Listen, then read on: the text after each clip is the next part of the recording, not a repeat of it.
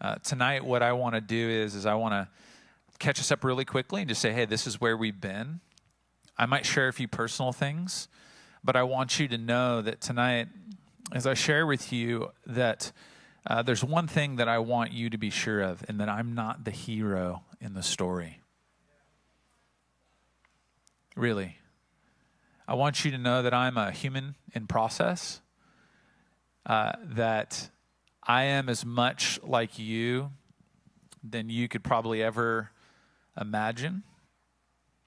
That maybe my title is pastor, but my number one title is child of God. And there's something important about that reality that we'll talk about later, I'm sure. But week one, I love Pastor Jeff. He talked to us about the promise of prophecy, and he, he talked about Isaiah the prophet. And in week number two, we talked about the power of availability rather than ability. And we talked about Mary, this, this young virgin. In week three, the game changer, Elizabeth entered the picture. And Pastor Julie, you know, challenged and saying, like, we need that game changer in our life, but we also need to be game changers. And then last week, the narrative affects your d- decisions. That when you understand a narrative, it's important that you understand the right narrative because it's going to impact your decisions. And we talked about Joseph, the protector of this promise.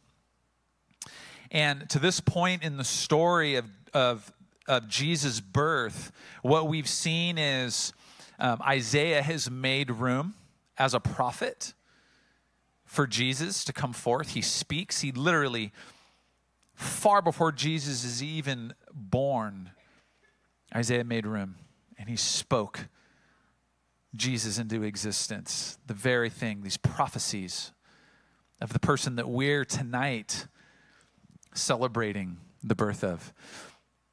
And Mary made room. This young girl, she had to make room. She had to say, I'm available. I'm not able, but I'm available. And Elizabeth made room. And Joseph had to make room for Mary and for a narrative that was so countercultural. And ultimately, what this led me to was tonight, my message is about making room. And it's making room for Jesus. And when we make room for Jesus, it makes room for what matters most the magnificence of the manger and a way for you. I'm going to read this. It's in this uh, Luke 2, 6, and 7. This is very quick. This is the part of the story. And I thought the team has done an amazing job giving us historical account of what's gone on in this time. Oftentimes, what we do is, is we, we celebrate Jesus and like the nativity scene, and we're like, oh, yeah. The, but what we see, what we portray, sometimes misses and loses the context of what was happening. And so, what our goal has been, and I think there's been an amazing job done, is bringing the reality to you and I so we fully understand what was taking place in the story. And at this point, you know, Mary and Joseph have traveled to take this census in Bethlehem, and Haley did an amazing job last week talking about Bethlehem and um, you know, it's the house of bread, and, and then Jesus is born. He's the bread of life. And, and Bethlehem was seemingly this meaningless place. And I think it speaks on so many levels. And we get to verse 6 here, and this is what it says it says, While they were there, that's Mary and Joseph, while they were there, the time came for her to give birth and she gave birth to her firstborn son. And she wrapped him in clothes. That that's interesting. When if you break that scripture down it's she wraps him in torn pieces of cloth.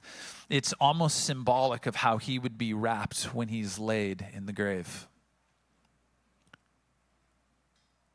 And she wrapped him in clothes and she laid him in a manger and we're familiar with this scene, baby Jesus in the manger, right? Because there was no room for them in the inn. can you just do me a favor and could you just turn to the person next to you? You may not even know them. Just say, Merry Christmas. I don't know. If you don't know Merry Christmas, I don't know you. Say, There was no room. Now, here's the thing I want you to know there was no room for Jesus, but there was no room for them. Okay? You know what this tells me? This is personal. There's no room sometimes. You and I feel like in life, there's no room. Tonight, my message is called Making Room When Life is Crowded. My life has been kind of crowded the last eight weeks. You know what I'm saying? New things enter in, interruptions take place, things get disturbed. You had plans, and those plans aren't going the way that you thought you know, you were going to stay at a family member's house and then you remembered how irritating they were and you decided you were just going to stay at a hotel. Can someone say amen low key if they've, okay.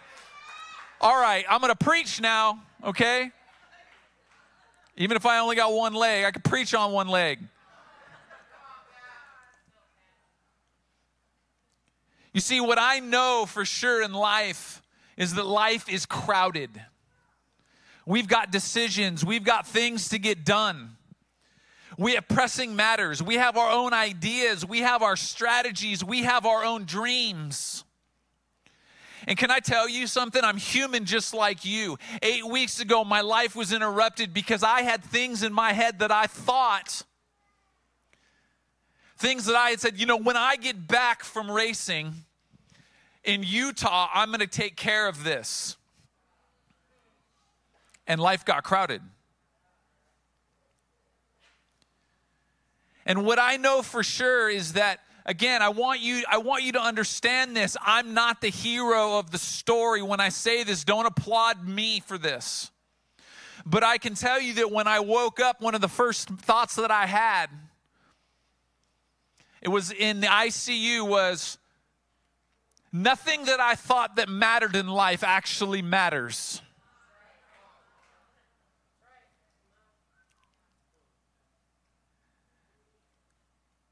Now, I'm still working through that. Can someone relate? How many of you are working through some things here tonight? How many of you right now are like, tomorrow I'm gonna have to work through a few things because I'm gonna see that family member that gets on my last nerve? Okay. And if you don't have that family member, could I just politely tell you that you are that family member? We have a prayer team just for you here tonight. So your family can have more than one nerve with you. Amen. See, making room for Jesus makes room for what matters most. That's what I'm left with right now. I keep thinking about that. And in fact, it says, because there was no room for them in the inn, an inn you know, we think uh, like a hotel. There was no room for them in the hotel. Like the hotel keeper, this gets portrayed as like the hotel keeper is like, sorry, no vacancy. But if we remember back, Haley was talking last week. There's there's maybe between three and six hundred people that that that live in Bethlehem. Th- this town would have become overwhelmed with a population of people that came from that lineage of David because they were traveling there for the census, so everything was packed. So an inn is more like a guest room. So contextually what would happen is is when someone comes into town that's in your family, you had a room that you would always have available that that, that family member could stay with you. Some of you were like, "Good God, please no."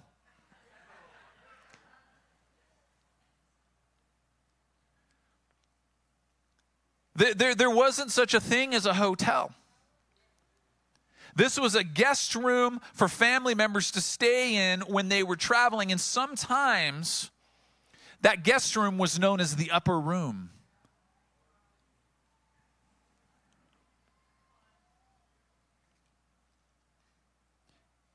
Remember that there was a lot going on. It was crowded in Bethlehem. Everyone had made room for the census. But the real question is were they making room for the Savior?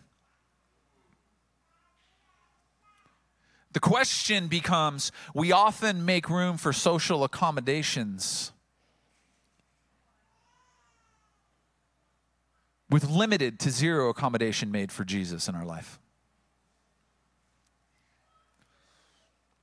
I love this Psalm 46:10. This is the message translation. I, I, I'm going to read a bit out of the message translation tonight because it just is very plain. It says, Attention, all. See the marvels of God. He plants flowers and trees all over the earth, bans war from pole to pole, breaks all the weapons across his knee. And then, wait, listen to this. Step out of the traffic. Take a long, loving look at me, your high God, above politics, above everything. There are lots of things that matter in life. But I want you to know tonight there's nothing that matters more than making room for Jesus Christ.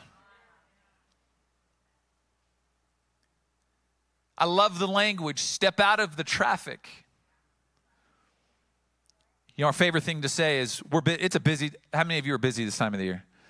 I sent someone a text the other day, and I and and I, I was just I was just saying like, hey, it'd be nice to talk to you, and they're like, it's kind of hectic right now, and I was like, apparently, I should have been more clear. And some of us like, it's hectic, it's crazy, it's busy. Step out of the traffic. Here's my tip to make room for what matters most it's quiet your heart in a crowded world. Can I tell you that's the journey that I'm on right now? How, do, how can I quiet my heart in a crowded world? Lots of things going on. Some of those things are great, and some of those things are tough. And number two, making room for Jesus makes room for mag- the magnificence of the manger. It says that Mary laid him in a manger. You know, she didn't like half lay him in a manger. She didn't put his head in a manger and hold his feet because she was worried about. Let, let, let me describe for you what a manger was. See, in this setting, Mary and Joseph were probably in like a downstairs or a common room that people just kind of came and went, and animals would have been put in that room at night to keep the animals safe. That's why a manger was present. And a manger was simply an animal's feeding trough, not clean. I'm thinking, my wife and I have had seven kids. I'm thinking, I'm not laying my baby in a manger, like maybe a part of the baby, like, but not the whole presence of my child. But this is Jesus Christ that Mary knows who she's holding. And she puts his entire presence in the manger. Here's what I know though when Mary was done laying Jesus in the manger, the animals returns to using it as an eating trough. Only Jesus' presence can make a manger magnificent.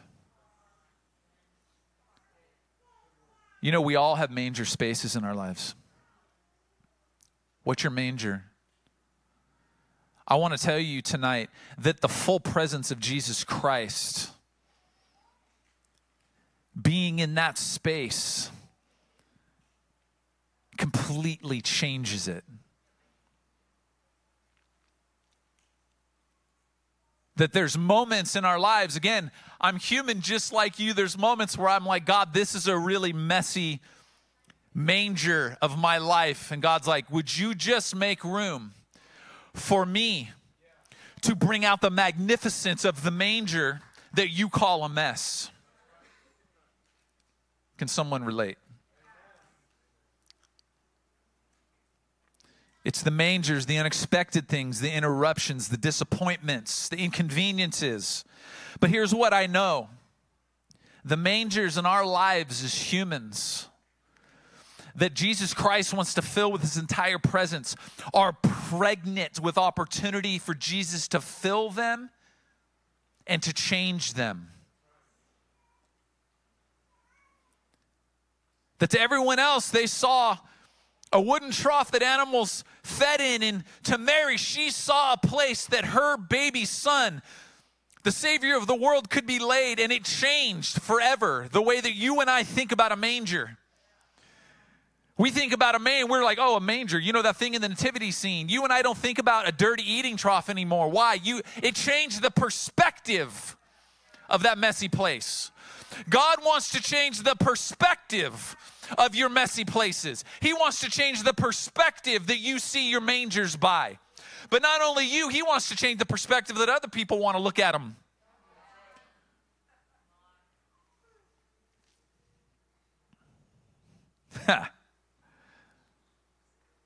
By being laid in a manger, Jesus was literally declared to the entire world. Mary declared to the entire world when she left her little baby, her little son, the Son of God, Jesus in this manger. She declared him the King of the poor, King of the hopeless, King of the anxiety ridden, King of the broken. And gives you and I the ability that we know that wherever we make room, we're giving Jesus an opportunity to birth hope, joy, and peace in our lives. I love this in John 1:14 the word became flesh and blood and moved into the neighborhood. This is the message translation. I love the fact that Jesus moved into my neighborhood. You're like you don't understand the neighborhood that I grew up in like no. Kings didn't move into that neighborhood. and I'm just I'm just trying to tell you Jesus, he moves into the neighborhood. This is what it means. He takes up residence. The things that need to be restored in the world, Jesus decided to make himself human and take up residence in human form to restore and to reconcile all of the things that you and I would ever deal with, all the strife, trials, temptations, struggles, pains, the accidents in the middle of Utah. Come on. When a situation looks dim, there is the power of God's word it says, when the word became flesh and blood. You know who that is? Jesus. He moved into the neighborhood. We saw the glory with our own eyes. The one of a kind glory, like Father, like Son, generous inside and out. I love this. True from start to finish. For some of you, God has started something in your life. And I want to encourage you to not shut the door and allow Jesus room in your life to take up residence because what he has started, he will surely finish. That's my hope. Well, God, for, for, forgive me for this language, but I'm not dead, so I'm not done. Right? There was a start. You must not be finished.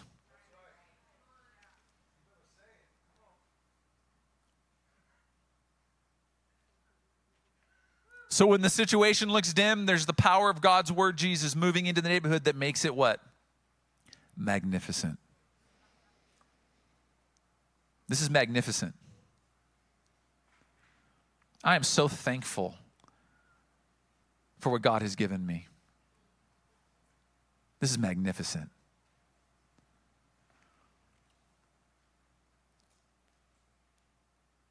Here's my tip make room for his word as the word. You're going to get lots of words, lots of noise in your life. And what I'm telling you is make room for his word as the word in seemingly messy rooms in your life. And lastly, making room for Jesus makes room for the way. for you. Here's what I know in life John 14 in the message again says, uh, Don't let this rattle you. You trust God, don't you? Do you know how to find out if you trust God? You got to get yourself into something or find yourself somewhere. Can I can someone tell me amen? amen? Right. You don't know if you have that trust until it's tested. You're like, God, why are you testing me? He's like, you got to trust me. and you, your trust is actually proven in the test, isn't it? Okay.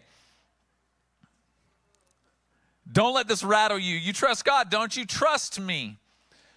I love this. There is plenty of room for you in my Father's house. And if that weren't so, would I have told you that I'm on my way to get a room ready for you? And if I'm on my way to get your room ready, I'll come back and I'll get you so that you can live where I live. And you already know the road that I'm taking. Jesus prepares a place, and the world carves out corners. Let me say this again Jesus has prepared a place for you and I. And the best that I have found the world will do is carve out a corner. Making room is more than carrying out a corner. It's allowing Jesus to take up residence in my life and in your life. In Revelation 3:20 says, "Look, I stand at the door and knock. If you hear my voice and open the door, I'm going to come in and we're going to share a meal together as friends. And those who are victorious, can you say victorious? How many of you want to be victorious? How many of you woke up this morning and said, I aim to lose today? Okay, good. Let me ask the question again. How many of you aim to be victorious? Okay, amen.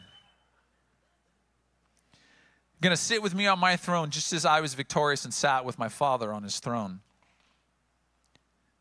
Jesus is asking you to make room for him so that he can make way for your benefit, not his.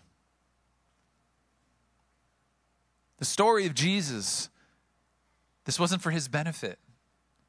What we're celebrating here tonight was for your benefit. Why? It makes way for you. Why? He's prepared a place for you. And he's standing at the door and he's knocking right now. And the victory is in making room for Jesus because he's already made way for you. And I've learned in life that we often make room for ourselves to make way for ourselves. Let me say this again. We often will make room for ourselves so that we can make way for ourselves. We work really hard at making our own way.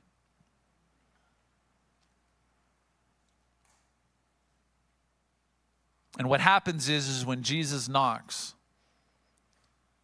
we just feel like we're too busy and life is too crowded to open the door. I love this response. I'm going to end with this. Ephesians 3 says, My response, I love Paul. My response is to get down on my knees before the Father. This magnificent Father who parcels out all heaven and earth, I ask him to strengthen you by his Spirit, not a brute strength, but a glorious inner strength, that Christ will live in you as you open the door and invite him in. And I ask him that with both feet planted firmly on love, you'll be able to take in, with all the followers of Jesus, the extravagant dimensions of Christ's love. Paul says, reach out and experience the breadth, test the length, plumb the depths, rise to the heights. And then he says this live full lives. This is crazy. He says, full in the fullness of God. You know what that tells me? I can live a full life but it's not in the fullness of God. I can live a full life, and it's not in the fullness that God has created for you and for me to live in.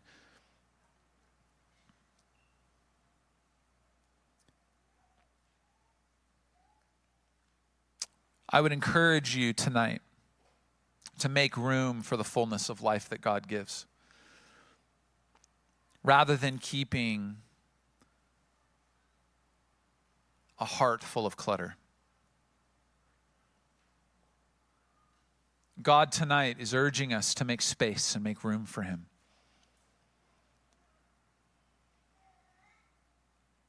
Because from the beginning, there was no room for them in the end. But tonight, the encouragement is make room. It matters most. It shows us the magnificence of the manger. And it also helps us to understand that He has made a way for you. He's made a way for me. Let's close our eyes for a second. I just want to pray.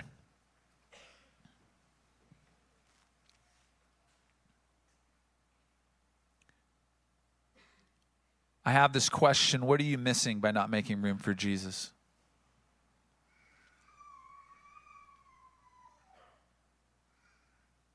My, my suspicion is that there are things in life that you're not experiencing the fullness of.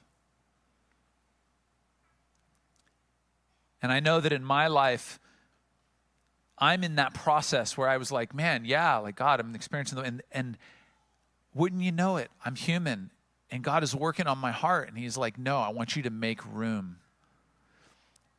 What is it that you're missing? Are you missing hope?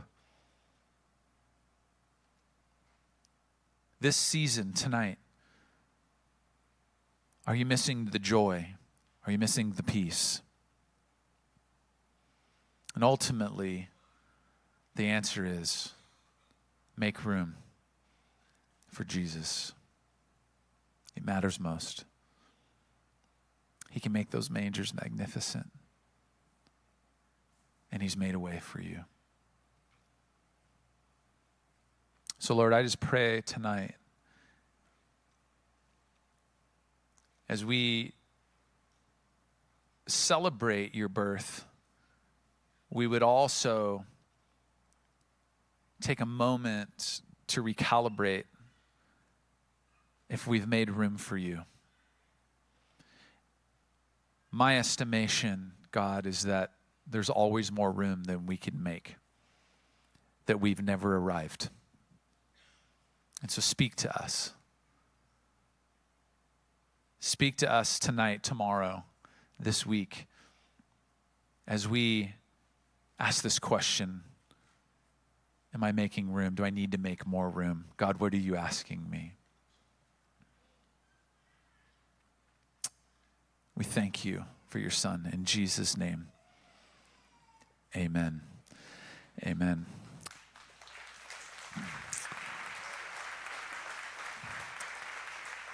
Listen, if you need, I, I, I want to be sure of this. I know this is Christmas Eve. Pastor Julie's coming up here. She's going to join me. She has something special um, we're going to do really quickly. It's going to be fun. Um, but I want you guys to know and be sure that if you need prayer, if you need something, tonight's the best night. Like better than any time because we're celebrating the birth of Jesus. And maybe tonight there's something that you're feeling in your heart that God wants to, He actually wants to do something for you and in your heart that, um, that tonight just takes a moment for you to come get prayer. So don't hesitate, get in prayer. But this is Pastor Jay. Everyone say hi, Pastor Julie. Hi. I kind of like being up here with you. This is kind of fun. It's yeah. tag team. I'm glad you're not done. like I, I joked with Pat. I said, I think when you had that accident that you probably went to heaven and Jesus said, if you don't go back, she will be so mad. I mean, we've been friends for 20 years. And I am so glad that you're not done. Me too. like, then remember the day, uh, the day after his accident, we were on the phone, or maybe it was the second day, and I was like, Okay, he's telling me about the, you know, the body thing parts that you just that broke, right? And I'm like, okay, your your body might be broken, but your spirit is not. And that's the thing. That's the thing. And I love it. What a great word. Thank you so much, Pat. Thank you so much. We're loving this new season. So hey, what I'd what I'd love to do right now is because many of you, you know, as we were talking about Christmas Eve, and especially over the last nine weeks, um, there has been a, a, literal army of people and staff that have just made it all happen. You know, they rallied the troops, they got it together, they communicated with their people, and they've been amazing. And sometimes you don't get to see their faces, and so I just want to ask them all to come up. And so we're going to have our staff come up, and then also the family members of their staff. So, like my husband Mike, um, who sometimes they're the silent heroes of that story. So I'm just going to have all the staff come up, family, Pastor Jeff, where are you? Come on. And their significant others. And I just want you to look at the faces of the people who love you. And they're amazing. They're an amazing team. I say all the time. I just refuse to believe that I do not have the best staff on the planet. And we both agree on that. They're incredible, and there's so much love here. So look at their beautiful faces. It's so great. And Kehau's gonna, I asked Kehau if we could all just finish with a Christmas song. I wanted Feliz Navidad, but we're gonna do something else. And so it's my favorite Christmas song. So, Don't encourage her with that. Just FYI. Would be great. So, how? And if you guys would stand and we just want to sing a Christmas song together as we head out.